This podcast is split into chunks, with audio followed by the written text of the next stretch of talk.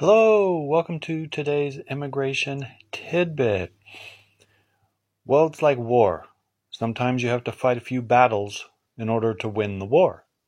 And I have found in my 30 some years of practice that people are willing to do what it takes because they don't want to be deported back to their own country. That's how bad things are. They will fight for years inside the U.S. to try to get a fair shake at life. That's the reality of what it is. Their country um, that they would have to go back to is so bad. Uh, and comparatively speaking, the U.S. is so good that they do fight. You know, and, and again, there's a lot of hearings. You, what you're saying is true. It does take a long time. Sometimes it takes years. I've had some clients um, that have been clients for decades. Um, but in the interim, while they are fighting their case, they're here. They're earning money. They're creating a life. Uh, they're expanding their family. They're visiting places. They're they're living a much better life here, fighting uh, to stay here than they would be just giving up and leaving.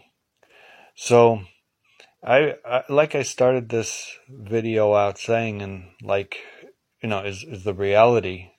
A lot of times you have to fight a few of the battles to win the war.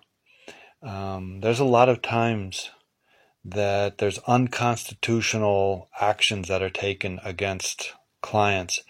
And the problem with constitutional arguments, of which there's a lot of them and of which they're powerful, is that the the entities below the circuit courts of appeal um, are all under the ambit of administrative law.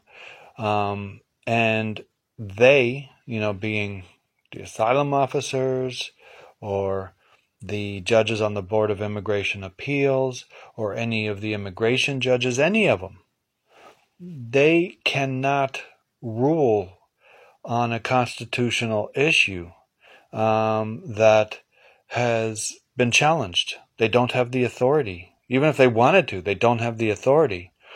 So sometimes we know we're going to have to fight all the different levels to get up to the Circuit Court of Appeals in order to properly get a ruling on the constitutional issue.